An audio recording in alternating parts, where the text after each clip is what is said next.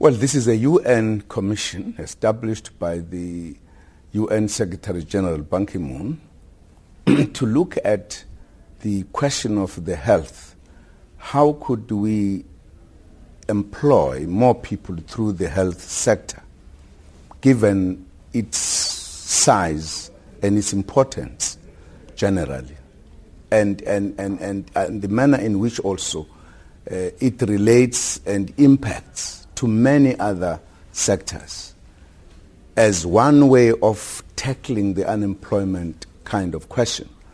Uh, the, the feeling is that if we have a commission that could focus on it, we could in fact employ a lot of people.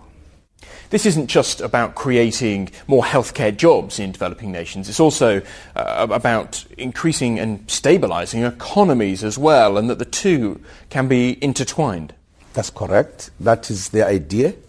But also try to prevent the health workers from the developing countries coming to mainly to the developed countries so that they can remain in their countries and therefore participate in terms of the work of the health in their own countries and also make the developed countries to be conscious and have ways of creating the jobs for their own people so that there will be no need for the people from developing uh, countries to, to, to, to, flood the developed countries. So it's going to be working uh, for, for, for everybody, benefiting everybody in many ways, and changing, therefore, some of our policies and practices that we do that could disadvantage, particularly the developing countries.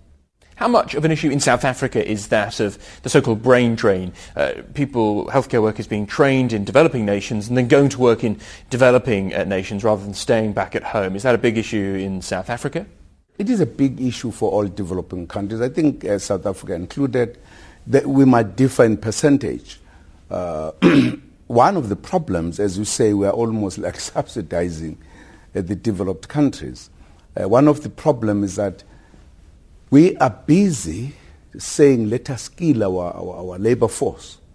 Now, if you are skilling them, and as soon as they are skilled, they go away, it means you are almost trying to solve a problem that is like a mirage. And therefore, this is going to address the issue very definitely.